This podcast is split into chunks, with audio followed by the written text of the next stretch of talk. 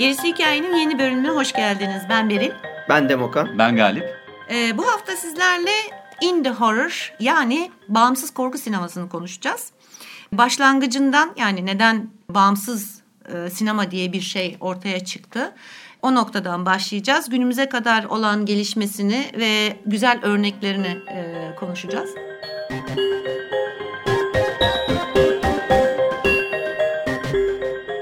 Evet bu sefer bir berillik yapayım dedim. Birazcık tarihine çalışayım. Hem de yani bağımsız korku sinemasına girmeden önce bağımsız sinemanın nereden çıktığına bir bakalım istedim. Her şeyde sinemanın her olayında olduğu gibi işin arkasında yine Amerikalılar tabii ki var. Tabii Avrupalıları saymıyormuş gibi olmayayım da popülerleşen her şeyin arkasında Amerikalılar olduğu için sinemanın da üretiminde başlangıcında yine yani Fransızlar bir şey başlatsa bile bunlar hemen kendi yollarını açıp kişiselleştirmeyi çok iyi beceriyor Amerikalılar.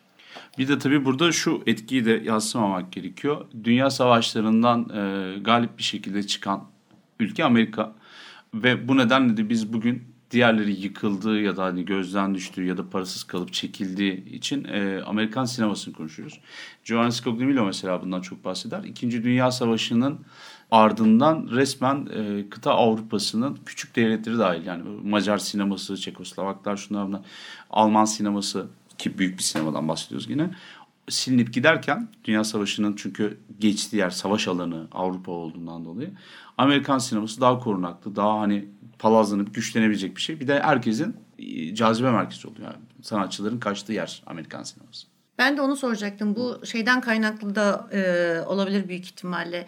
Savaş alanından kaçıp Amerika'ya yani yeni dünyaya geçiş e, tabii, tabii. olduğu evet, için yoğunlukla. Kaybolmuyor gerçekten. Aslında bayağı Amerika'ya e, göç ediyor o sinema. Doğru. Alman özellikle zaten Amerikan sinemasının büyümesi biz geçen hafta e, yaptığımız kara film konuşmasında da çok geçmişti. Bakarsanız neredeyse hepsi kara filmin yönetmenleri hep e, Alman asıllıdır. Genelliyorum tabii ki ama yani o UFA'dan gelenler birden Hollywood'a müthiş bir yükselme. yükselme sağladılar.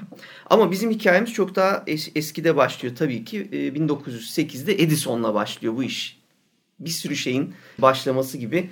E, kendi yani ilk tycoon olarak gördüğüm adamcık e, Edison. Her şeyi bir para kazanma, kendi krallığını kurma ve büyütme çılgınlığına alet etmiş. Bir yandan tabii ki bir mucit ama bir yandan da e, çılgın bir iş adamı. Yani çılgın bilim adamı değil, çılgın iş adamı. Bence iş adamı kısmı daha çılgın. Tabii ki filmin en önemli parçası olan e, filmin kendisinin patentini alarak işi birden aslında hem başlatıyor hem karıştırıyor. Çünkü bu filmin malzemesi, pelikül onun olduğu anda bir anda e, artık siz filmi kullanamamaya başlıyorsunuz. Ona hak ödemeden e, hiçbir şey yapamamaya başlıyorsunuz. Tekel oluyor yani. Evet.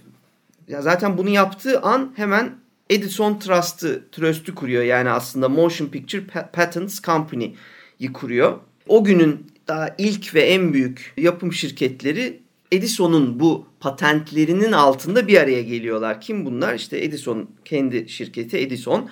Biography, Vitograph, SNA, Selik, Lubin, Kalem, e, American Star, American Pathe, dağıtımcı olarak George Kleine ve film üreticisi olarak da tabii ki Eastman Kodak. Bu ekip tek başına bu trust'u oluşturuyor. Bunlar böyle bir anda piyasanın %95'inden fazlasını ele geçiriyorlar. Bu e, yapılaşmaya katılmayanlar da bağımsız olarak anılmaya başlanıyor. Yani aslında işin en en kökünde Amerika'da başlayan süreç bu. Ve bunu korumak için de tabii ki bu patentleri yani sadece filmin kendisi değil işte makinelerin patentini alıyor onun patenti bunun yani filmle ilgili neredeyse e, her şeyin patenti Edison'da öyle olduğu için de tamamen kontrolü sağlıyor. Bu özellikle New York bölgesinde sağlıyor. Bu New York'taki gücü yüzünden de bir sürü filmci bakıyorlar burada bu patentlerden kurtulamıyoruz. Ülkenin öbür tarafına kaçalım diyorlar ve Los Angeles'a kaçıyorlar. Hollywood öyle küçük bir kasabaya Hollywood'a yerleşiyorlar. Hmm. Bir yandan da bakın bu bir ders. Yani bir ders hikayesi. Bütün devrimcilerin, bütün ezilenlerin gücü ele geçirdiğinde rolleri nasıl değiştiğini de gösteren özellikle bu sistemde Amerikan rüyasında ayrıca e, gösteren bir ders e, babında da bir hikayedir. Çünkü kimdir bu şey yapanlar, kaçanlar? Hollywood'a yani independent aman biz bağımsız olalım, onun gücünden kaçalım ve patent ödemek zorunda kalmayalım deyip bağımsızlığımızı ilan edelim diyenler 20th Century Fox, Metro Goldwyn Mayer, Paramount, ondan sonra Warner Bros. ve RKO en büyükler bunlar. So, tabii bir de ufaklar var. Columbia, United Artists ve Universal Studios da bunlara ekleniyor ama şimdi bunları söyleyince o, olayın geçmişini bilmezseniz şu anda ben size aslında bugünün dev Hollywood'unu ve bugünün e, stüdyolarını e, sayıyorum gördüğünüz gibi. Yani onlar kaçalım deyip oraya geçiyorlar sonra kendi krallıklarını kuruyorlar ve kendi krallıkları bu sefer bizi e, bugünlere getirmeye başlıyor. Bu sefer de kendi kanunlarını koymaya başlıyorlar. Aynen öyle ama bu sırada 1912'de hemen bu ayrım yaşandığı sırada neyse ki Amerika'daki e, Anayasa Mahkemesi bu işteki tersliği görüyor. Bu tekel durumunun abartılmış halinin e, farkına varıyor ve bir karar alıyor ve filmin üzerindeki yani pelikülün üzerindeki patenti kaldırıyor. 1918'de de bu trust'ün bütün patentlerini kullanılmaz hale getiriyor. Bu sayede e, Hollywood'dakiler de e, patent ödemeden Edison'dan korkmadan iş yapmaya başlıyorlar. O da zaten büyümelerini sağlıyor. Onlar büyümeye başlayınca ama bu sefer e, Hollywood'da bir geride kalanlar oluyor. Onlara da poverty row diyorlar. Yoksulluk sırası belki olarak çevirebiliriz. Ondan sonra bunlar da bizim ilk bağımsız olarak bugünlerden bakınca bildiğimiz e, ucuz yapımları yapan ve B film teriminin çıkmasını sağlayan yapımlar. Onların en önemli şeyi ucuz olması ve işte bu B filmleri çekmeye başlamaları. Ondan sonra United Artists'in içinden çıkanlar 1941'de e, o dönemin en büyükleri Society of Independent Motion Picture Producers'ı oluşturuyorlar. İşte bu kendi kurallarını artık e, koymaya başlamanın e, ilk adımı oluyor aslında. Mary Pickford, Charlie Chaplin, Walt Disney, Orson Welles, Samuel Goldwyn, e, David Selznick, Alexander Korda, Walter Wanger bunlar 5 büyük stüdyo tekeline karşı bağımsızı korumak için bunu yapıyoruz diye başlıyorlar. Yani demin dediğim gibi o ders e, orada mevcut. Tabii bağımsızı koruyorlar işte bu şeyleri sağlıyorlar. E, patent meselesinin ortadan kalkmasında etkileri tabii ki var. Ezilmesini engelliyorlar. Ve aslında tabii ondan sonra da Society of Independent Motion Picture Producers anlamı kalmayınca da kayboluyor ve gidiyor. Yani kendi kendini başka bir yere taşımıyor ya da o devasa bir yapım şirketine de dönüşmüyor. Bunu sağlayan burada şeylerin arasındaki farkı bu bağımsızlarla işte bu paralı ve e, stüdyo sisteminin arasındaki en büyük farkı sağlayan da 1930'larda çıkan Hays Code.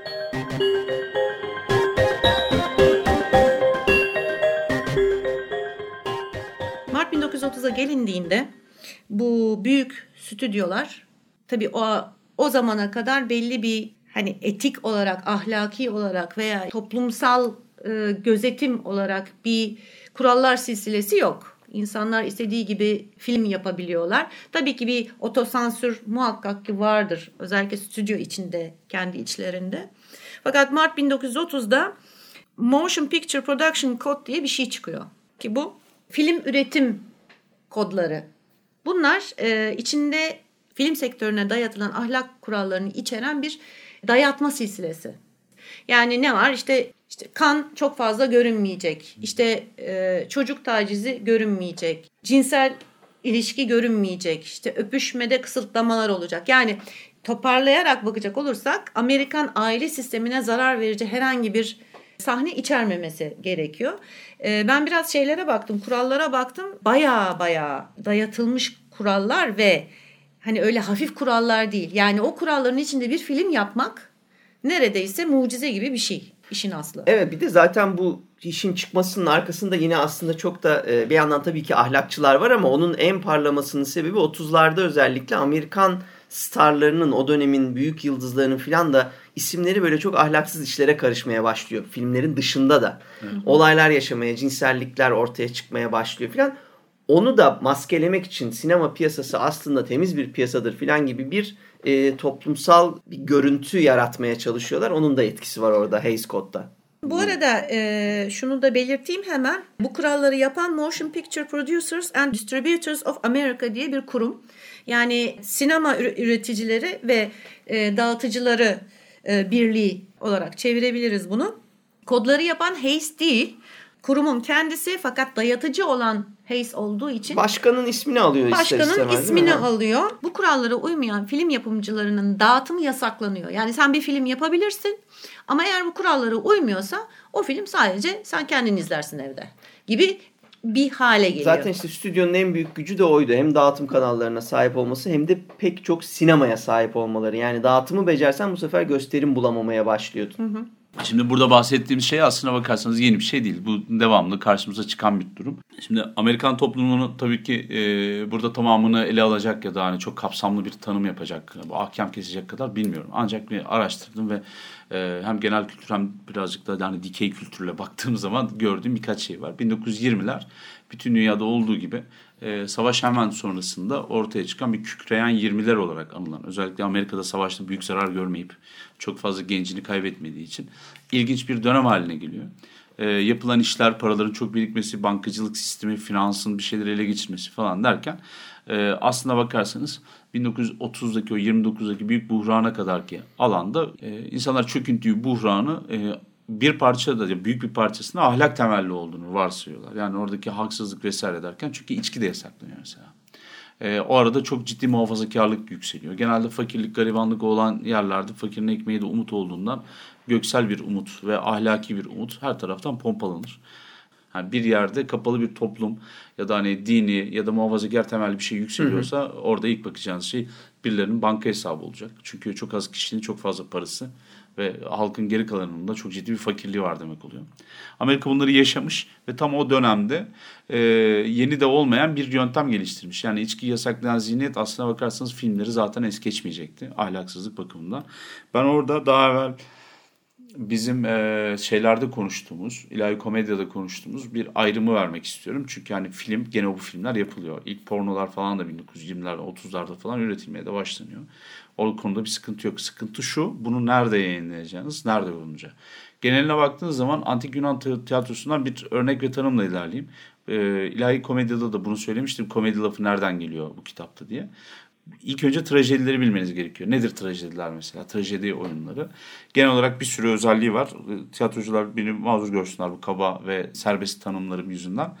Öncelikle erdem ve ahlakın her şeyin üstünde olması gerekiyor trajedilerde. Klasik öykülerden yola çıkılıyor. Bu hep benim irdeleyip durduğum, bizim üçümüzün de diline yapışmış olan bu hikmet hikayeleri.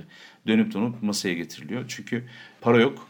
En fazla ihtiyaç olan şey hikmet dik duran e, Hazreti Eyüp gibi zorluklara göğüs geren ve hiçbir şekilde isyan etmeyen bir fakir sınıf olmak zorunda. Çünkü toplum tamamen yıkılacak. Böyle bir şey var, bir fikir var ortada. Çirkin sayılan ya da kaba sayılan vurma, kırma, yaralama, öldürme, ondan sonra tecavüz, e, ahlaksızlık namına artık ahlaka mugayir her ne varsa bunların hiçbiri sahne önünde, seyircinin önünde gerçekleşmiyor. Ama bu demek değil ki bunların olmadığı steril bir dünya var e, sahne gerisinde aa bilmem kime de tecavüz ettiler şimdi o bilmem ne yapacak falan gibisinden anlatılan hikayeler var. Yani kötülüğün yatsınıldığı ya da ortadan kaldırılması durumu yok. Burada da aynısı. Yani e, gene perde önünde gerçekleşen bir vurma, kırma, tecavüz etme bilmem ne falan yok. Ahlaksız sayılıyor çünkü onlar. E, ama geride de hani kötülük bir şekilde anlatıyor ki çünkü yani kötülük varsa erdem geliyor onun karşısında. Bir aydınlığı anlatmak için karanlığa ihtiyacım var durumu. Bu kadar. Ve bir sonraki maddeye getiriyor bu şeyde bize. Aslına bakarsanız fikirsel e, aldı verdi. Kahramanlar doğaüstü, olağanüstü ya da muhteşem böyle kahraman halinde oluyorlar. Şeyler, karakterler. Yani öyle sıradan bilmem ne kişiler olmuyorlar. Soylu insanlar genelde konu ediliyor. Ya da erdemli insanlar gene. Ve en sonunda da zaman mekan olay birliği vesairesi olması gibi e, serviste müsaade etmeyen kafasına göre bir şey. Şimdi komedilerde de günlük hayattan örnekler alınıyor ve burada da başka bir kötülükle karşılaşıyoruz. Düşünsenize ülke yangın yeri, sadece ülke değil dünya. Hı hı. Ve e, günlük hayattan bir şey anlatacağınız zaman insanları yeri geldiğinde isyanı teşvik edebilecek sahneler ortaya çıkacak. Yani fakirlikten bahsetmeden geçen 1930'lar filmlerini düşünün. Ama bir yandan da hani kaçak göçek yapılan o Scarface'leri falan düşünün. Tabii bir yandan dediğin gibi ahlaksızlığı işte şiddeti 20'lerde 30'larda sinemada göstermiyor. Sinemanın önünde gangsterler Tommy Gun'larla birbirini öldürüyor ama yani hayat öyle devam ediyor. Evet evet. Yani mitoloji bir şeyi anlatmayı ya da bir hikaye bir masal anlatmayı tercih ederken günlük hayata dokunmuyor ama komedi mesela günlük hayata temas ediyor. Neden? Çünkü tragedinin dışında kalan ve bir şekilde hani Tanrısal giderilmesi- olmayan diyebilir miyiz? kahramanları halktan zaten. Yani o soylu değiller. Doğaüstü yarı tanrı vesaire değiller. Hikmetli savaşçı kahraman, yakışıklı adamlar vesaire değiller yani komedi kahramanları. Chaplin vesaireyi düşünün.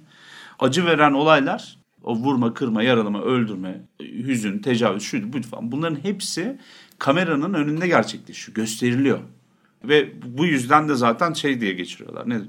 Zaten insanların çok hassas olduğu bir dönemde kolayca hani provoke olabilecek duyguları isyan edilecek falan gibi şeyler olduğu için komedi tekrar bastırılıyor. Soylu, erdemli ve insanlara akıl, ahlak satan söze gerek duymuyor komediler açıkçası. Ve bu yüzden de e, deli muamelesi görüyor.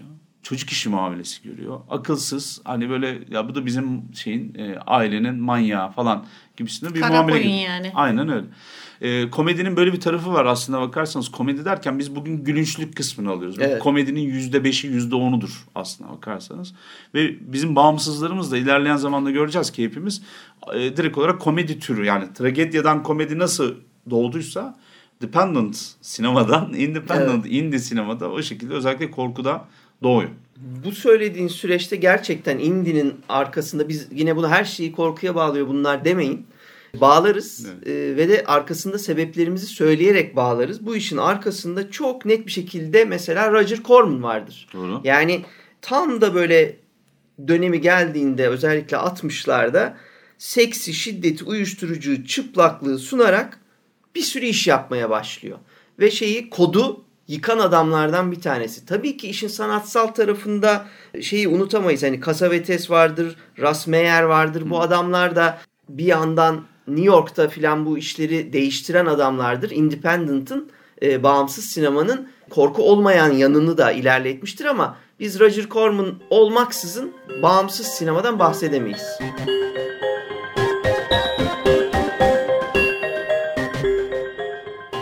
De çok fazla değişmiş değil ama o günün e, resmini şöyle bir çizmek gerekirse bu stüdyolar e, yapımın ve dağıtımın %95'ini elinde tutuyor. Geri kalan yüzde yüzde beşte bağımsızlara kalıyor ve e, bir şekilde e, hayatta kalma kalmak için uğraşıyorlar. Bunu nasıl yapıyorlar? Zaman içinde kendi dağıtım kanallarını oluşturmaya başlıyorlar. Kodlara uymak zorunda olmadıkları için daha radikal e, kararlar alabiliyorlar. Riskleri daha az olduğu için büyük stüdyolardan daha çok risk alabiliyorlar. İstedikleri fikirleri gönüllerince işleyebiliyorlar sahnelere. Ve deney yapıyorlar. Deney yapabiliyorlar. Şimdi stüdyoda deney yapabilme olasılığınız sıfır. Çünkü size dayatılmış olan zaten kurallar var. Onun haricinde zaten yönetmeninin, işte sanatçısının vesairesinin alışkın olduğu bir yöntem var. Bu yöntemin dışına çıkması zaten neredeyse olanaksız. Ya bir de pazarlama açısından tamamen yani business iş olarak yanlış. Şeyde sadece iş, iş tarafına baktığı için stüdyolar olayın hiçbir kuralın dışına çıkmak istemiyorlar. Kurulu düzeni bozmamak için. Diğerlerinin avantajı ise kurulu düzene hiç uymayıp bu sayede de o çok düzenli, çok temiz olan gösteriden sıkılmış olan halkı çekmek. O yüzden şöyle bir şey yapalım. Biraz farklarını konuşalım madde madde. Bunun üzerine de e, ne düşünüyoruz ona bir bakalım. Evet. Şimdi ilk önce stüdyolar zaten çok büyük bütçelerle çalışıyorlar. Yani e, adamların parası var. Zaten %95'lik bir pay e, elde tutuyorlar. E, kendi kafalarınca bunu garantiliyorlar zaten ödedikleri paranın geri dönüşünü bir şekilde. E, bağımsızlar için öyle değil. 10 binle 10 milyon arasında bir bütçeyle bütçe içinde dönüyorlar ki stüdyolar o dönemlerde 30-40 şimdi tabii çok daha büyük bütçeler var. E, 30-40 milyona filmler dönüyor. E, bağımsız şimdi 10 bine çevirdiği bir film olduğu için kaybetme korkusu yok. Kaybetse kaybetse 10 bin e, dolar kaybedecek veya 10 milyon. Çünkü zaten onu gözden çıkarmış ve kendi içinde bir şeyler yapmak istiyor. Yani kendi istediği gibi bir şey yapmak istiyor. Hı. Ki e, o dönemde de şimdiki dönemde de bağımsızın kendine ait bir kitlesi var. Kitlesi olduğu için Hı. yani ne olursa olsun o 10 bini zaten buluyor. De azdan az çoktan çok gider şimdi net olan bir şey de var. Bu yatırım biraz risk almayla beraber ilginç bir ters orantı da doğuyor, doğuruyor. Mesela e, yapımcının elindeki para çok kısıtlıysa zaten hani kaybedecek bir işe oynamıyor. E, daha steril, çok iyi fikirlerin içinde bulunduğu bir işi ön plana çıkartıyor. Yani 10 bin dolarlık bir bütçe aslında 100 bin dolarlık bir 100 bin dolara yapılması gereken bir işi kişisel bağlantılarla, özveriyle, şunda bununla 10 bin dolara sıkıştırmış bir şeyden, şirketten ya da bir e, çalışma grubundan, bir projeden bahsediyoruz. O nedenle biraz daha olgun ya da hani daha doğru geliyor.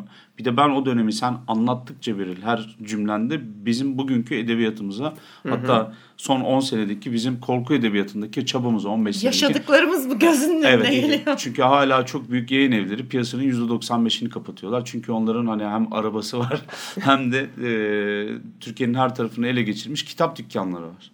Yani orada anahtarlık satıyorlar ama korku edebiyatını rafa koymayı tercih etmiyorlar yeri geldiğinde. Hele kitap kendilerinden çıkmıyorsa o zaten yani kele olan gibi dolanıyoruz ortada. O yüzden de evet. insanlar sürekli bir şey, birilerinin empoze ettiği kitapları okumaya devam ediyor. İşte birebir biz de birazcık indi bir movement mı diyeyim, indi bir hareket, bağımsız takılıyoruz. Ee, inşallah bir gün bozulmayız. Şimdi tabii bu düşük bütçelerin yapmış olduğu bir şey daha var. O da B-movie'ler demin bahsettiğin. Hmm. B sınıf filmler yükselişe geçiyor onunla birlikte. Evet. Yani kendine bir kalt yani kült bir kitle oluşturuyor. Ki bu bakımdan da bağımsızlar aslında e, çok önemlidir. Bir başka şey, şimdi dedik ticari kaygısı yok. Çünkü her halükarda onu kaybetmeyi göze alarak bu işe girişiyor. Fakat bununla birlikte kaygı olmadığı için deney yapmaya başlıyor. Evet. Deneysel işler yapmaya başlıyor ve bu da başarısının en büyük anahtarlarından bir tanesi bu deneyselliğin yanında bir de sanatsallık kaygısı var tabii ki. Sanatsal hmm. bir kaygı güdebilme lüksü var diğerinde olmayan. O lüks de tabii ki yani deneysellik ve sanatsallık bir arada belirli bir seyirci kitlesi demin söylediğin gibi oluşturuyor. Ki bu özellikle form olarak da tema olarak da oldukça öne çıkıyor. Yani sanatsallık ışık olsun, sahne olsun, kullandıkları mekanlar olsun. E, bir de böyle bir şey var. Yani e, bağımsız sinemacıların hani illa bir platform kurulsun o platformda çalışalım gibi bir iddiası yok. Tam tersine daha doğal yerlere ve egzantrik evet. yerler bulmak gibi bir çabaları da var. Kelimenin tam anlamıyla stüdyo değiller. Bir stüdyoları yok. O yüzden de mekanda çalışıyorlar, gidiyorlar. Evse ev, çayırsa çayır, bayırsa bayır gidiyorlar. Ki bunlar için de zaten bir kullanım kılavuzları da var. Onu da ben internette internette araştırırken e, karşı karşıya geldim ve çok güzel bir şey. Orada anlatıyor diyor ki bulunduğunuz ortamı maksimumda nasıl kullanırsınız e, şeklinde bir e, eğitici şey yapmışlar. E, kılavuz yapmışlar. Hı hı. Ee, işte öyle bir yer seçin diyor ki su kenarı olsun, ağaçlığı olsun, işte küçük evleri olsun vesaire olsun. Böyle bir yer bulduğunuzda film, filminiz zaten tamamlanmış demektir diye başlıyor. Gerçekten de öyle. Bağımsız sinemacıların çoğu deney yapmakla birlikte keşif de yapıyorlar. Hmm. Ve bu da çok önemli. Bir diğer şey de tutucu çevreden uzaktalar. Yani ahlaki kur- kurallar, mahalle baskısı, dayatmalar, işte dinsel zorlamalar, cinsel zorlamalar falanlar hı hı. filanlar bunlar ya da yerleşik bir takım tabular artık bunlar için geçerli olmuyor. Sansür dışılar. Sansür dışındalar hmm. ve kendilerine de otosansür uygulamak gibi bir kaygıları yok. Bundan dolayı da istedikleri gibi çekebiliyorlar. Yani çok rahat bir seks sahnesi de çekebiliyorlar. Çok e, çok rahat çok kanlı bir sahnede çekebiliyorlar. Bir adamın kafasının kesildiğini ve e, havada uçup yere düştüğünü direkt görüyorsunuz. Yani öyle bir oraya hani kamera başka yere çevrilmiyor. Evet. E, bundan dolayı da tabii e, gittikçe kendi yerini sağlamlaştırmaya başlıyor. Hı hı. Bunu izlerken şimdi şöyle de bir şey var tamam bunu yapıyorlar işte kısıtlamaları yok ki bunlar bu bayağı bir avantaj onlar için. Aynı zamanda e, ticari kaygıları yok. Evet bu da çok büyük avantaj onları için. İşte deneyler yapıyorlar vesaire vesaire dedik. Yani sonuç olarak bir çerçeve içinde dönüp zor dönüp durmak zorunda kalmıyorlar. İstedikleri yöne gidebiliyorlar ve dağılabiliyorlar. İşte bu, bu zaten yani şeydir böyle bir formül gibidir. Sanatın gelişmesi için gereken e, temel birkaç şeyden biri de o deneyselliktir, o rahatlıktır. O daha sonrasında zaten o stüdyoların yaptığı işleri de etkileyecek olan başlangıç adımından bahsediyoruz. Burada. Aynen öyle.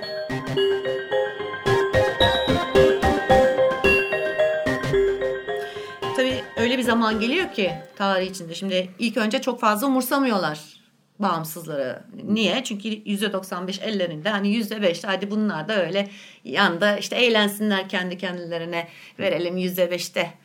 Hani uğraşmayalım çok fazla gibi bir mantalite içinde olan stüdyolar biz sonra belli bir süre sonra görüyorlar ki bu iş kendi şeylerini çok aşıyor. Neden? Çünkü bağımsızlar bir süre sonra bakıyorlar ki dağıtamıyorlar filmi. Kendi aralarında dağıtım kanalları oluşturuyorlar. Özellikle bugüne de yakın örnek verecek olursak Miramax'ın Dimension Films var. Ee, özellikle korku türünde dağıtım Evet. yaptığı. New Line'ın da Fine Line'ı var. Bunun gibi kendi dağıtım kanallarını oluşturuyorlar. Evet tabii yani şu an bunlar tabii şey bilgiler yani böyle çok değişken ve çok oynak bilgiler. Şimdi bu firmaları büyük ihtimalle Disney e, alıp dağıtımlarını etkiliyor filan. Yani onlar gündelik olarak değişiyor. Yani e, şu anda yine büyük firmaların altında bunlar hareket eden isimler ama en başta söylediğimiz gibi yani dünün indileri bugünün zaten e, stüdyoları oluyor. Bugünün stüdyoları e, yarının indilerini yaratıyor. O sürekli dönen bir sistem. Bir şey daha var. Bu çok önemli. Bağımsız hani oturduğu yerde oturmuyor. Büyük firmaların veya büyük stüdyoların düşündüğü gibi. Ve franchise'ları oluşturmaya başlıyorlar. Ki bu geliyoruz işte 1968'den itibaren e, günümüze kadar e, önemli franchise'lar var bununla ilgili. Texas Chainsaw Massacre var. Halloween var. E, Phantasm var. Friday the 13th var. 13. Cuma. Nightmare on Elm Street var. Örnek veriyoruz. Hellraiser var. Bunlar gibi. Yani büyük stüdyoların yapmış olduğu şeyleri de aslında örnek alıp kendilerine daha iyilerini e, yapabiliyorlar. Günümüze geldiğimiz zaman şunu görüyoruz. Senin demin dediğin gibi gene bağımsızlar işte stüdyolaşıyor ama gene kendi şeyler kendilerinin dışında bağımsızlar yaratıyorlar. Evet. Ee, bu arada işte büyük dev firmaların artık holdingleşmiş e, firmaların küçük olanları yutması, iflasa sürüklemesi, işte birleşmeler vesaireler falan filanlar özellikle günümüzde çok yoğun. Ama bağımsız sinema ne olursa olsun kendini bir şekilde kurtarıyor ve varlığını devam ettiriyor. Ki bugün baktığımızda aslında sev, o çok sevdiğimiz, o hayran kaldığımız, her zaman sözünü ve lafını ettiğimiz filmlerin, korku filmlerinin özellikle pek çoğunun da bağımsız sinemadan geldiğini, bağımsız, korku sinemasından geldiğini de rahatlıkla açıkça görüyoruz. Evet bir de yanlış anlaşılma olmasın gerçekten. Yani şimdi mesela bugün bağımsız deyince demin Berlin söylediği gibi Mir- Miramax, New Line, Gramercy, Goldwyn, Sony, October gibi isimler var. Yani Sony bir bağımsız sayılıyor. Anlatabiliyor muyum? Yani efsane, e, evet bu, bu işler böyle tabii ki şey tamamen bağımsız çok daha küçük bir sürü e, isim olsa da e, bu bağımsız deyince indi deyince e, çok ufak tefek firmaları düşünmek hata olur. Yani sadece onları düşünmekte hata olur. Her ne kadar küçük olsalar da bunu da eklemeden geçemeyeceğim. Ee, bugün geldiğimiz noktada aslında büyük stüdyoların ve küçük firmaların çektiği korku filmi ki bağımsızların çektiği bazı korku filmler stüdyoyu çok çok aşıp geçiyor o ayrı mesele ama teknolojik anlamda söylüyorum. Bugün FX olsun işte görsellik açısından e, çok zor değil artık o muhteşem sahneleri yaratmak. Çünkü bilişim çok ilerledi. Yani telefonlarımızda bile neler yapıp gönderiyoruz hani bir videonun üzerinde veya bir e, resmin üzerinde. O yüzden e, teknolojinin iyice gelişmesiyle beraber artık o fark yani kalite farkından bahsediyorum. Görsel kalite farkından Evet. bahsediyorum. Çok ince. Çok ince. E, bu nedenle de e, zannedersem ileride de e, çok fazla bir farkı kalmayacak. Yani artık neredeyse bağımsız belki daha aşıp geçecek diyebilirim. Ben hemen bir iki bir şey eklemek istiyorum. Mesela bir örnek vereyim buradan ortaya çıksın. Sosyal medya ilk 2006 senesinde bu blog sıçramasıyla vesaireyle bir tanımlanıp e, konuşulmaya başladığında kelime olarak sosyal medya diye bir şey var diye. Hı hı. İnsanların internet kimliğinin aslında orada bir, bir şeye dönüştü artık. Bir değere dönüşmesiyle beraber herkes bir üstüne atladı. Sosyal medya bir zaman sonra baktığınızda iki sene, üç sene ilk girenler. Daha sonra hani 2010 sonrasındaki durumu falan da görürseniz sosyal medya aslında bir kurumsal medya haline dönüştü. E, bu ne demek? Garanti Bankası kendisini 17 yaşında çocukmuş gibi Facebook'ta göstermeye sıvandı mesela. Ondan sonra gene büyük firmaların, büyük bankaların falan yaptıkları işlere baktığınızda e, sempatik görünmeye çalıştığını falan gördünüz. Bunun bir iki tane güzel örneği var ama sonuçta hani başka yerde de dile getirdiğimiz bir laf var. Fabrika çikolata yaptığı zaman daha sevimli bir fabrika olmuyor. Hala fabrika oluyor. Mesela Kadıköy Belediyesi Twitter'da çok minnoş e, postlar yazıyor, tweetler atıyor ama hala orası bir belediye ve yani sosyal medya değil. Oradaki çalışanlar da sonuçta maaş alıyorlar ve yeri geldiğinde kovulabiliyorlar. Böyle bir şey olduğundan dolayı değil ama bunların arasındaki bir fark olduğunu bir bilinç namına söylemek istedim. Bu beni neye getiriyor mesela? Bu sözümü nereye getireceğim? Sony'nin e, Türkiye'de dağıtımını yapmış olduğu Blade Runner'ı izlediniz mi? Ben izledim ama sinemada izlemedim. Sinemada izlemedik tabii evet. ki. Sony sansür koydu ama sorsam bağımsız filmlerin dağıtıcısı Sony. Anlatabiliyor muyum? Yani sosyal postuna girmiş kurumsal bir şeyden bahsediyoruz. Ve bu da e, açıkçası işin doğasını bozuyor. Zaman içerisinde her şey birbirinin içine giriyor. Bu kaçınılmaz şeyler bunlar. Yani Penny Dreadful'ların mainstream olduğu bir zamandan bahsediyoruz. Biz Oradan konuşuyoruz. Hani Aynen. oradayız biz. Ve bunun geldiği yerde de tabii Rasmayer'in ruhunu Sony'nin bugün bayrak ediyor olması da hani Faster Pussycat Kill Kill diye bir filmi yapmış bir adam akıl ziyanı ve işte meme ve popa varsa ben varım diyen bir Rasmayer'in bayrağını bugün Sony'nin taşıyor olması da başka bir durum oluyor. Biraz önce Demokrat'ın söylediği gibi dünün e, bağımsızı bugünün büyüğü oluyor. Dünün küçüğü bugünün büyüğü oluyor ya da mainstream oluyor. Ve bu aslında bizde bir başka şeye getiriyor. Yapısal olarak baktığınızda benim aklımda hep şu var. Her şey değişecek, değişmek zorunda. Biz de değişiyoruz. Değişmeden olmayacak. Siz istediğiniz kadar reddedin, değişeceksiniz. Şirketler de ilk başta dalga geçiyorlar. Hani biraz önce komedi örneğindeki gibi tiye alıyorlar. Hani evin delisi bu kara kuzu bilmem ne falan diyorlar. Ama ondan sonra şunu fark ediyorlar. Kendileri ellerindeki şablon ve denklemde günümüzü yakalayamıyorlar. Günü sokağı tanımlayamıyorlar. Bilmiyorlar çünkü o şablon günümüzü, sokağı, halkı temsil eden bir şey değil. O nedenle halkı temsil eden şeylere dalıyorlar. Mesela herkes dalga geçti 2000'lerin başında. Milenyal çocuklar gelecek, ne yapacak? İşte hani onlara yönelik olarak iş yapmak, çocukluk, yeniden Walkman mi yapacağız? Haha bilmem ne dediler. Şöyle. İnternetle beraber milenyallar bütün dünyayı ele geçirdiler. Şu an herkes onlara çalışıyor. Bütün büyük şirketler. Dünün kölesi bugünün katolikleri oluyor. Anlatabiliyor muyum? Evet. Sonuç itibariyle bir şey var. Kendini yenilemek isterseniz gönüllü istemezseniz de zorla yapılan bir şey. Yani birinde evrim birinde devrim deniyor.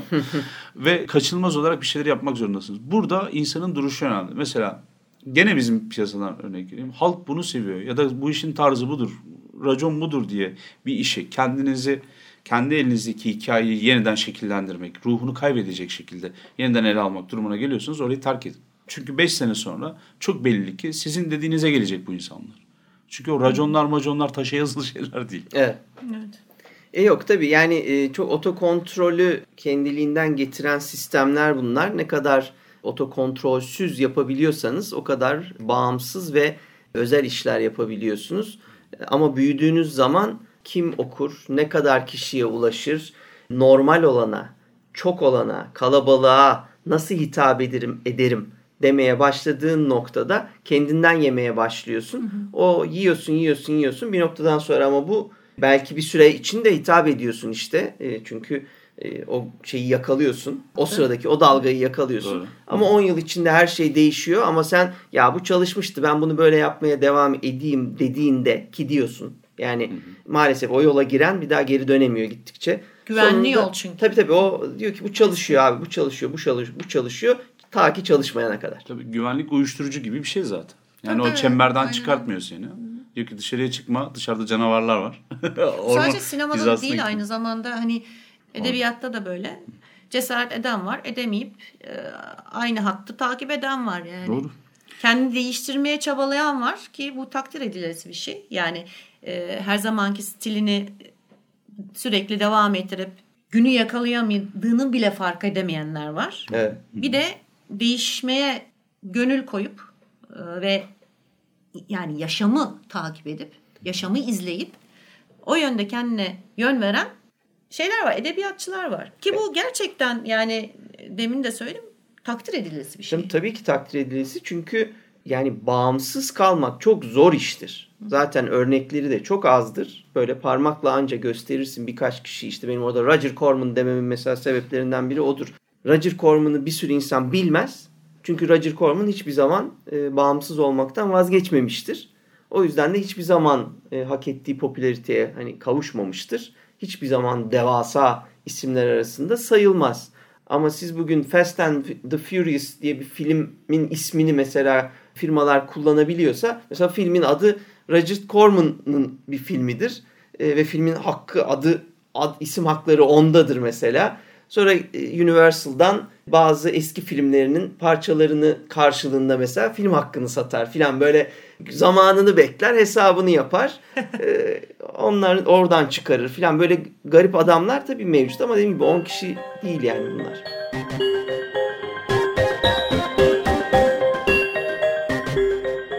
Şimdi bir de şey örneğini söylemek gerekiyor. Neil Blomkamp gibi bir örnek var mesela. Bunlar ilginç adamlar. Beril'in biraz önce söylemiş olduğu genç profesyoneller var ya. Neil Blomkamp aslında bir visual effects sanatçısı.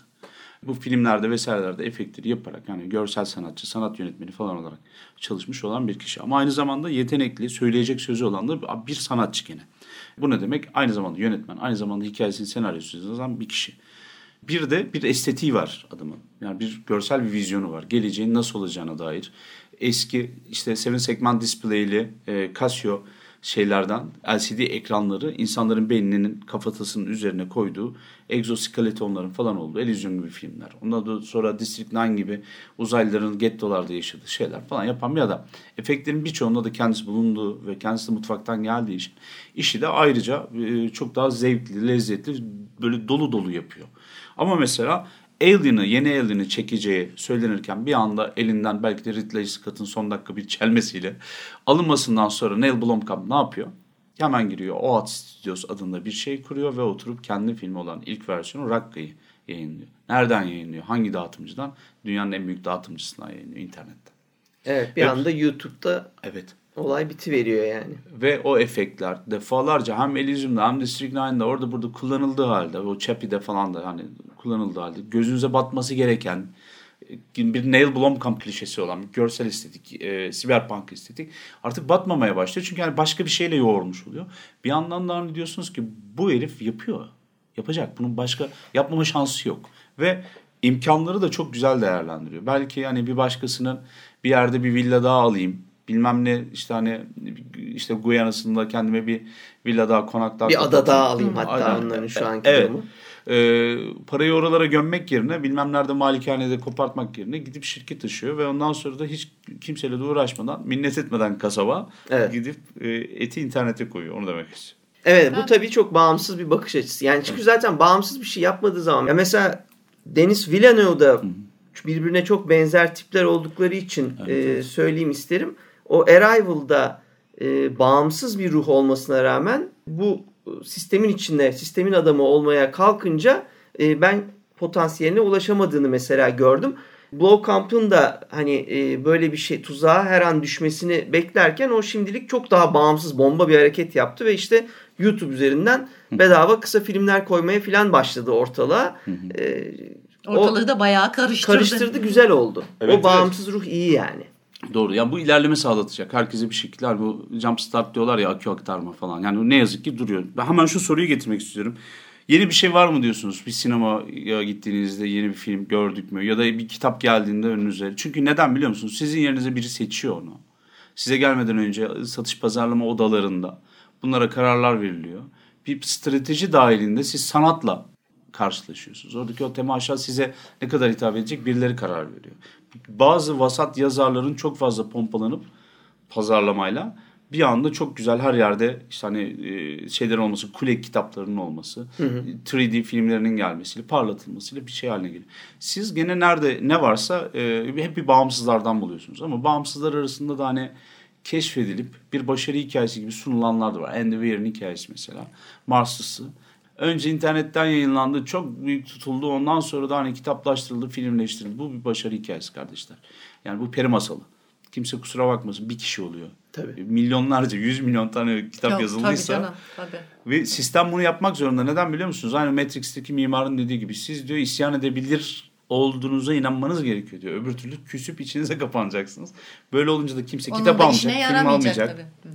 Sizde sistem kendi kendine yok olacak. Aynı 1920'lerde 30'larda bu bağımsız filmlerin çıkıp da bağımlı filmleri Edison Trust'ını yok etmesi. Ya işte o devre yetişememek, o tamamen e, genç bir ruhun, yaşlı olan ruhu hiçbir şekilde kaçınılmaz bir şekilde hani sadece onun yani kendi duruşuyla aslında diğerinin yaşlanıp ölmesini bekliyor. Çok bir şey de yapmak zorunda değil Ben aslında. yani o kadar basit. nasıl olsa günüm gelir Nasıl diye. olsa benim günüm gelecek diye beklemesini de bir örneği aslında.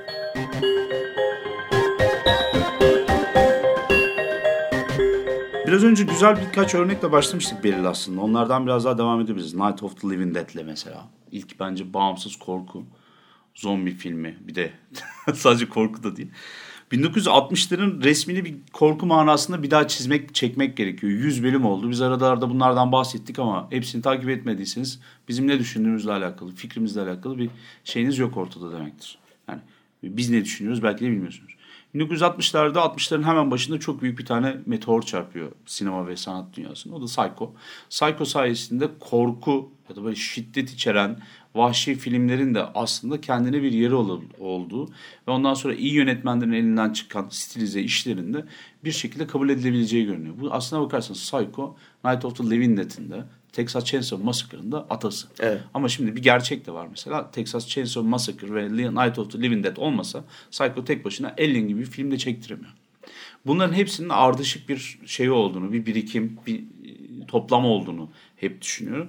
Ve bunların içerisinde de mesela ilk başlatan kişi ve film bağımsız olmasa bile hep hızlandırmayı, hep gaza basmayı, gelip böyle hani evrim bir yere kadar gelip tıkandığında hareket sağlayan şeyin hep bağımsızlar olduğunu görüyoruz.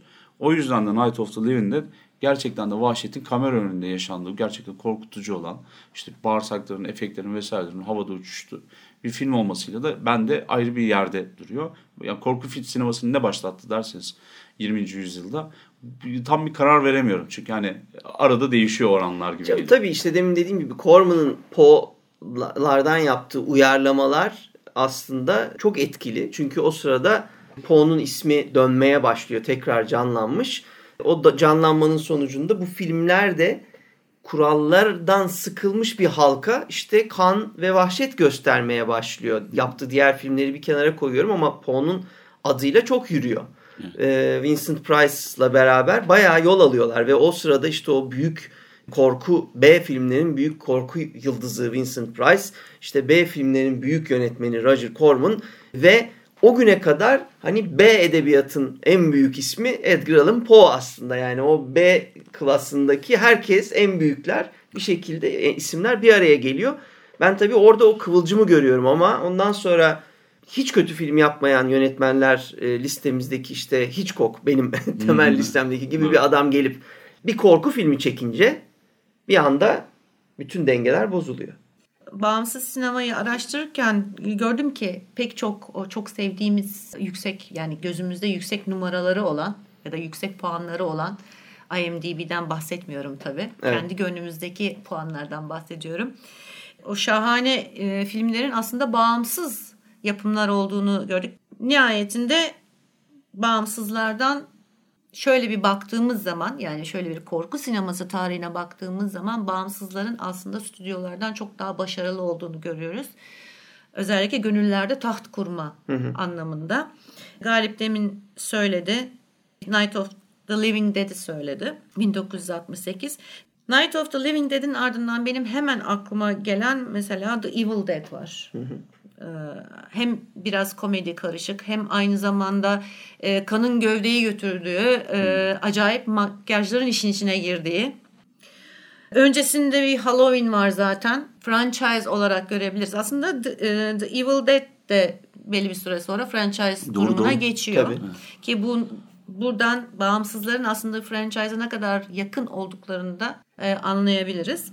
Bir re- reanimator var mesela zamanında büyük e, yankı uyandırmış olan Ki orada bildiğiniz yani ölü üstünde de yani bir Frankeş, Frankenstein'ın e, modernize edilmiş hali de diyebiliriz ama işler tabii sar, sarpa savarıyor ayrı mesele. Tabii, tabii. Lovecraft hikayesi zaten Tabii hem taş Lovecraft gibi. hikayesi hem de yani o dönemi geçtim. Bu dönemde de bunlar külte dönüşmüş olan eserlere oldukları için kalıcılar. Zaten şeyin en büyük etkisi o. Bizim gönlümüzde yer etme sebebi de o.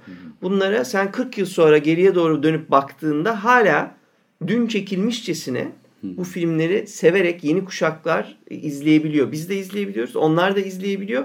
Ve reddedilmez bir katkıları var. Hem sinema sanatına hem korku kültürüne.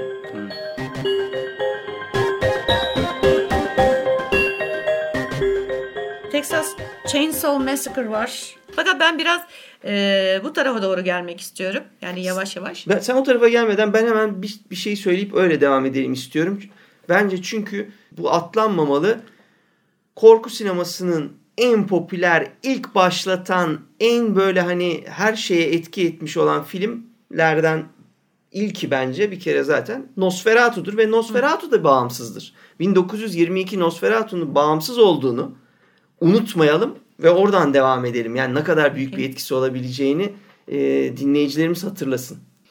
E, ben biraz günümüze doğru geleyim o zaman. Şimdi şöyle bir sıralı gitmiyorum. E, bunu belirtmek isterim. Çünkü tarih sırası bazen çok şey yapıyor. Aklıma geldiği kadarıyla ve e, en hoşuma gidenleri Hı hı. e, söyleyeceğim. Mesela Cube. Evet. Çıktığı zaman inanılmaz e, beğenilen bir filmdi. Doğru. Hala da öyle ve her seyrettiğimde de hayran kalırım. Çünkü gerçekten bir zeka ürünü olduğunu düşünüyorum. Yani gerçek bir zeka ürünü olduğunu düşünüyorum.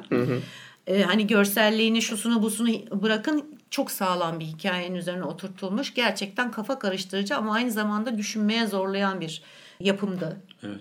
Sonrakileri seyretmedim. Hani küp ilk küp benim için Evet. e, inanılmaz etkileyiciydi. Ben devamındakileri de seyrettim. Küp iyi de yani özellikle 90'ların 90 hemen sonrasında varoluş problemi kendini arayan insanın o Matrix'e kadar giden e, onları falan da kapsayan kafa karıştırıcı. Ayrıca burada olmayan bir şey. Hani hem bilim kurgu hem fantastik falan da o boyutlar boyutlar.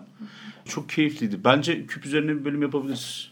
Evet bence küp üzerine gerçekten bir bölüm olabilir. Aslında Çünkü bir sürü film var öyle. yani Hani filmde. üzerine bölüm yapılsa Evet, yani evet. saatlerce konuşulabilecek. Biraz zevkine yapalım küp bölümü ya. yapalım yapalım. Şey deyince, neyse bağımsız deyince benim de çok önemli olduğunu ve yine tam yüzyılın sonunda dünyayı değiştiren filmlerden sinemayı ve korkuyu değiştiren filmlerden biri The Blair Witch Project'ten bahsedilmesi gerektiğini düşünüyorum. Çünkü hem eski çağın içinde yani as, eski çağ derken internet öncesi çağı anlatıyorum. İnternet o kadar yeni ki 1999'da internet öncesi diyebiliriz biz e, o, o günlere.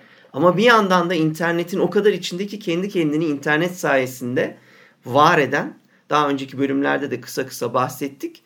Viral terimi yokken viral olan ilk film Blair Witch Project. Bunu bir yandan film gösterimlerinde, festivallerde bastırdığı küçük kağıtlarla işte oyuncularımız bizim gerçekten kayıp bu olanlar gerçektir diye eski yüzyılın pazarlama hareketlerini yaparken diğer taraftan da internet üzerinden arama siteleri açıp e, oyuncuların kayıp olduğunu pompalayıp IMDB'yi bu iş için bir yıl boyunca işte bu oyuncular kayıp bilgisini verdirip filan böyle müthiş bir pazarlama başarısı sağlıyor.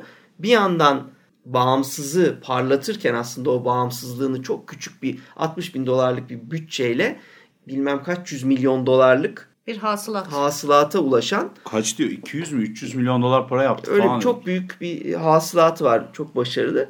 Bir yandan da işte şeyi kullanıyor ama yani internetin gücünü kullanarak internet o sırada bağımsız bir şey hala. Doğru. Bayağı kontrol dışı bir şey. Onu kullanıyor. Yani aslında her hamlesiyle e, bağımsız. Ve tabii ki aslında yaptığı işle de bağımsız. Çünkü found footage'ı bu sefer o buluntu kayıtları da e, yeniden canlandıran film oluyor. Ona baktığımızda tabii ki önce e, Cannibal Holocaust da bunun iyi bir Evet. örneği ama hiçbir zaman böyle bir şey e, ulaşma şansı bulamadı popülariteye.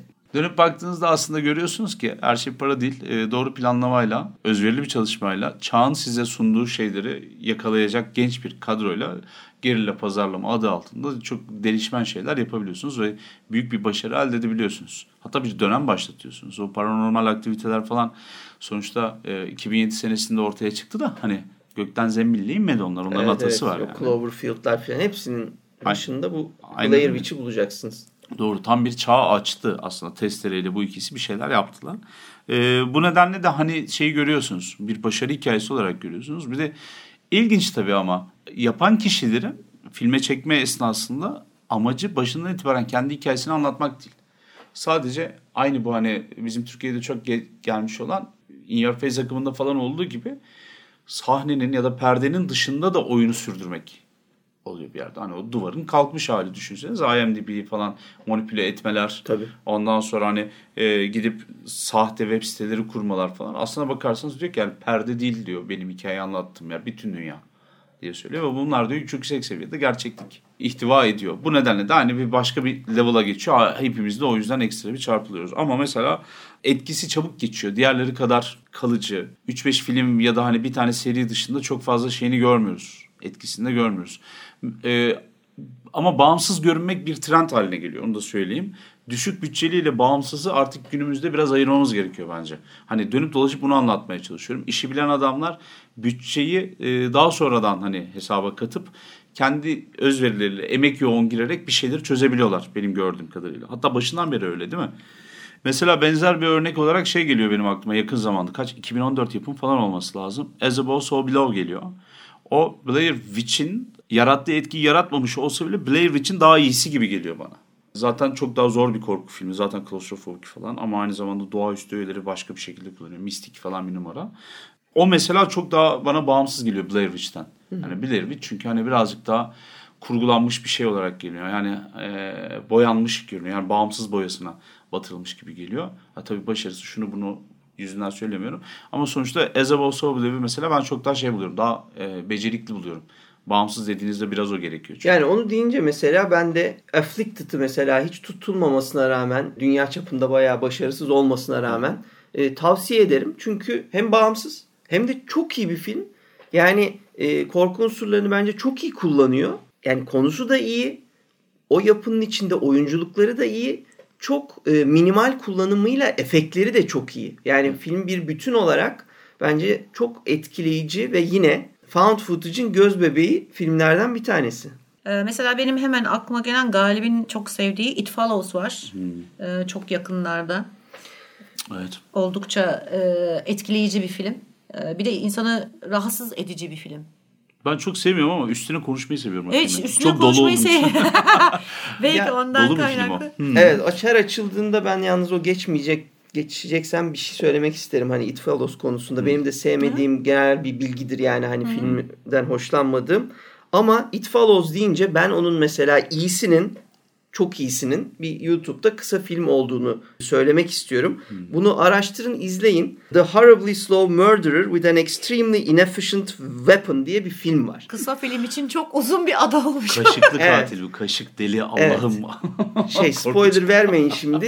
Bilmeyenler izlesin. The Horribly Slow Murderer with an Extremely Inefficient Weapon. Bunu yazın e, YouTube'da. izleyin arkadaşlar. Bence işin ana fikri odur ve de iyi yapılmış hali de yani bir, eğer bir insanı rahatsız etmek istiyorsanız bitmeyen bir süreçle bir böyle döngünün içine sokmak istiyorsanız bence en iyi örnek budur. It Follows deyince ben her seferinde ya dur onun yapılmışı var çok daha iyi yapılmışı var diye bunu hatırlarım. Onun da altını çizeyim. Okay. Evet.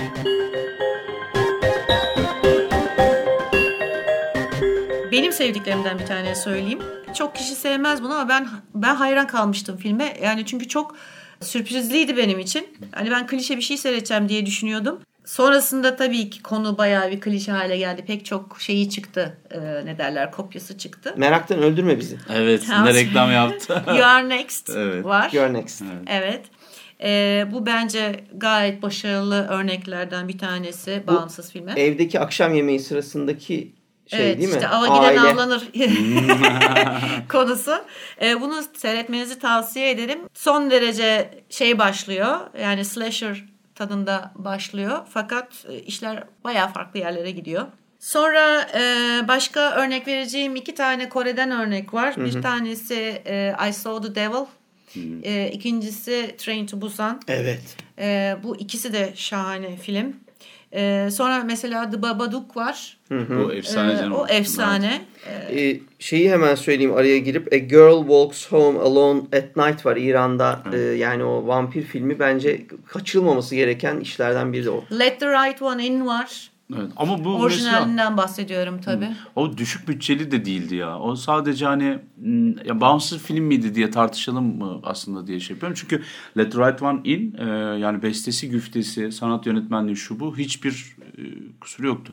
Ha, tabii bağımsız film deyince öğrenci filmi olsun diye bir zorlamam da yok ama İlla de hani- öğrenci filmi olması gerekmiyor. Zaten Evet. bağımsız- bağımsızın tanımını yaptık yani. Sonuçta bunlar hiçbir stüdyoya bağımlı olmayan, Evet. e, kendi kurallarını koyup kendi yaratıcılıklarını kullanan Evet. sinemacılar. Evet şey buradaki temel şey e, aslında kendi kurallar listesini e, oluşturmuş bir önceki filmi bir sonraki filmine benzeyen bir yapının içinden çıkmadığı an biz buna bağımsız diyoruz. Bu kadar basit bir Evet. şeyi var aslında.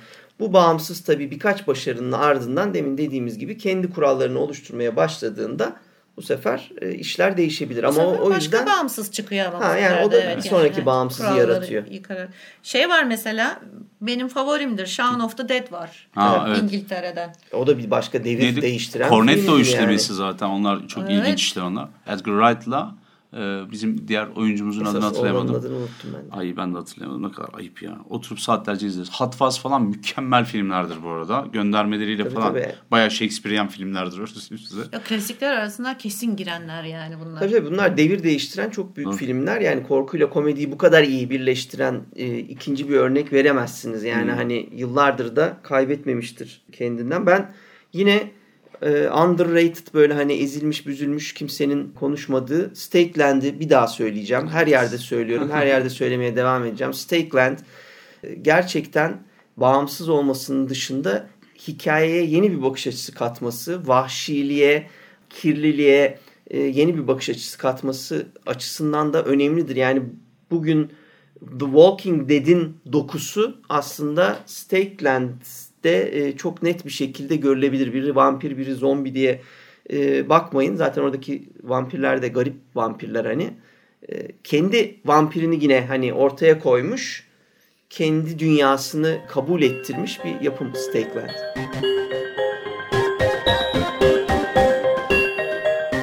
Şimdi gelelim 2017'de bağım, güzel bağımsız örneklerine.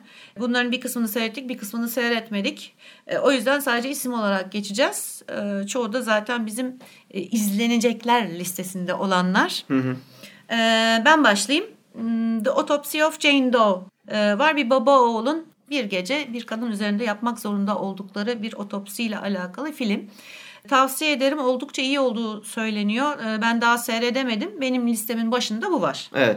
E, ben de şeyi söyleyeyim size de söyledim bir bölüm mutlaka çekelim diye bastırdığım Row var. Row gerçekten farklılığıyla yine bu cins benim Demoka'nın beğendiği cins filmler e, kategorisine sokabilirsiniz. Yani eminim büyük kitlelere ulaşmayacak. Eminim e, çok insanda bayağı aman ne bomboş bir şey bu filan diye küçümsediği filmlerden bir tanesi.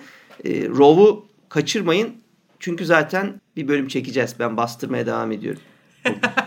Film bölümleri gelecek galiba tekrar tekrar. Ne var başka? Aa, Get Out var aslında. Geçen senenin en çok konuşulan filmi. Bir tane e, bir bağımsız korku filmi her sene konuşulur. The Witch konuşulur. It Follows konuşulur. Get Out konuşulur. Hep Babadook konuşulur mesela. Hep bir tane vardır. Ben onu beklerim. Genelde de hani %60, %70 de seversiniz. Çünkü yani e, bağımsızlar iyi. Ben bu sene bir aslında Guillermo del Toro'nun filmini bekliyorum ama Under the Water galiba. Ama bir yandan da hani Get Out izlemediyseniz eğer 2017'de bakılacak filmlerden. Ben çok sevmedim. Bazı yerlerin çok abartılı olduğunu düşünüyorum ve politik doğruculuk yüzünden hani ırkçılık vesaire gibi konular anlatılıyor. Politik doğruculuk yüzünden bir sürü insanın e, filmden etkilendiğini, heyecanlandığını düşünüyorum. İyi bir senaryosu var. Bir yerde çok büyük bir hatası var bence. E, ama onun dışında güzel. Bir de yani senenin iyi filmi. Yani iyi korku filmi, bağımsız korku filmi. E, görürseniz kaçırmayın bence. İyi olduğu, gene iyi olduğu söylenen The Killing of a Sacred Deer var. Başarılı. Evet evet bu şeyin e, Colin Farrell'ın filan oynadığı. Evet ben şey kaçırdık biz bunu festivalde izleyemedik. Daha sonra da geldi galiba. Bi- biz- Bizimkiler söylüyorlardı. Ee, şöyle izledik böyle sıkıldık falan diye. Festival filmi olması hasebiyle bu... e, bir anlaşamamışlar falan gibi bir durum var. Tabii tabii festival filmlerinde o çok olur. Şeyi karıştırmış olabilirim ben bu. Yok Lobster'ı çeken Lobster'ı adam. Lobster'ı çekenin değil mi? Evet, Pardon evet. karıştırdım ben. Lobster'ı çekenin. Lobster tabii çok iyi bir işti. E, ama bunu bilmiyorum. Evet. Ama Colin Farrell'a ne kadar iyi iş bilmiyorum ya. Çok iddialı işler bence Colin Farrell iyi demek. Valla işte son, son dönemde beni şaşırtıyor. Bak o çocuğu hiç sevmedim. Belki 10 yıllar boyunca. Hı-hı. Fakat sonra bir rol seçimleri değişti. İyi Hı-hı. filmlerde oynamaya başladı. Yani Lobster buna bir örnektir. In Bruges oynadığı ilk İyiydi. çok iyi filmdi. Fright Night var ya. Fright Night'ta oynadığı herif. Yani ben Fright Night'in yenisini tabii izlemedim ama e, yani oğlanda bir potansiyel var doğru filmde oynarsa. Evet. Sırada The Girl with the All the Gifts var. Hı. Bu edebiyattan uyarlanma olduğu için hı hı. E, ben filmi başarılı buldum. Çok da sevdim. Evet ben de orijinal bir hikayeydi. Benim o çok hoşuma gitti. Yani sürprizdi bir kere şey e, benim gibi araştırmayı çok sevmiyorsanız filmi izlemeden önce hı. mesela afişini bile bakmadan filme girdiyseniz böyle 10-15 dakika ya bir şey, dengesiz bir şey izliyorum ama ne izliyorum derken birden büyük bir şokla karşılaşıyorsunuz. Aa bu ama ne filmiymiş falan diye böyle şaşırıyorsunuz. Bunu bu aynı zamanda e, bu kitaptan şeyde bahsetmiştik. Zombi bölümümüzde de e, bahsetmiştik. E, Tam bir İngiliz zombisi değil mi ama? Shaun of the Dead'le 28 gün sonra da da bulunan zombiler mesela. Yani İngilizlerin bir zombi bakışı var kardeşim. The Girl with the All Gifts'i de peşine koyunca mesela diyorsun ki İngilizler zombi yapıyorsa, zombiyle alakalı bir şey diyorsa. Var bir şey bunda. Yok yok yani bir kalıp demeyeyim ama yani bir zombi tipi oluşmaya başladı o adada bir şeyler dönüyor kardeşim. The Black Coat's Daughter var. Bu benim listemde. Daha henüz bakmadım buna. Ama bu da iyi olarak yani yüksek not almış. Özellikle bağımsız severlerden öyle Hı-hı. söyleyeyim. Çünkü IndieWire diye bir şey var biliyorsunuzdur evet, belki. Evet e, site var. E, ben haberleri de oradan alıyorum. Oradan bakıyorum çoğunlukla neler geliyor, neler yapılıyor. Evet, evet. İşte e, evet, kim ne düşünüyor. Takip edin biz hepimiz evet. ediyoruz. Sonrasında The Devil's Candy var. E, buna fena değil diyorlar. E, biraz zannedersem hani Eye of the Beholder tadında yani kim seyrederse hani onun zevkine uyarsa iyi olabilecek filmlerden diye bir yorum gördüm. Hmm. The Void var. Evet, evet değişik birazcık o biraz da Lovecraft vari bir havası oldu bir kalt filmi falan gibi e, söylenip duruyordu. E, ben de merak içerisindeyim izlemedim. Yakın zamanda çünkü hani çok şey filmler de çıkıyor. Ama bir kapalı yerde olması, dünyanın bir kıyametle yani böyle karşılaştığı anda kan gövdeyi götürmesi, Hı. dönüşen insanlar şuydu buydu. Baya Lovecraft hikayesi. Ee, seviyen olacaktır. Fena bir film değil. Tamamını izlemedim ama ben burada. Yarıda bırakmıştım. Bir şey araya bir şey girmişti. Hı hı. Ee, bir şans vermek lazım. Sonrasında A Dark Song var. Ee, bu filme iyi deniyor fakat hakkında doğru düzgün bir şey bulamadım. Evet. Sadece listelemişler ama benim de listeme girdi. Yani bir e, check etmekte fayda var dedim, bir izlemekte fayda var. Kötü de olsa sonuç olarak e, bilgi ediniyoruz. E, bir de böyle bir şey var bizim hani hep sevdiğimiz şeyleri seyretmiyoruz. Sevmediğimiz şeyleri de seyredip hani bunun hatası neredeydi, niye sevmedik gibi kendi iç dünyamızda bir e, tartışmaya girdiğimizde oluyor. Çünkü şöyle de bir şey var. Bazen benim hiç sevmediğim filmleri şu iki yanımda oturan beyefendiler sevebiliyor. Evet. Ya da benim sevdiğim bir şeyi onlar sevemeyebiliyor. O yüzden ne var ne yok seyretmeye çalışıyoruz. Son olarak da A Cure for Wellness var. Bunun hakkında çok iyi yorumlar var. Tabi bilemiyorum gene çünkü benim listemde ve izlenecekler arasında. Bitirirken e, ben de yani bu senenin filmi değil tabii ki ama bence yine e, az bilinen ama kendini aşmış cidden çok orijinal fikirler barındıran Antiviral vardır. Antiviral'ı e, mutlaka izleyin. Bir ufkunuz açılsın derim. Bağımsızın yine çok başarılı işlerinden biri.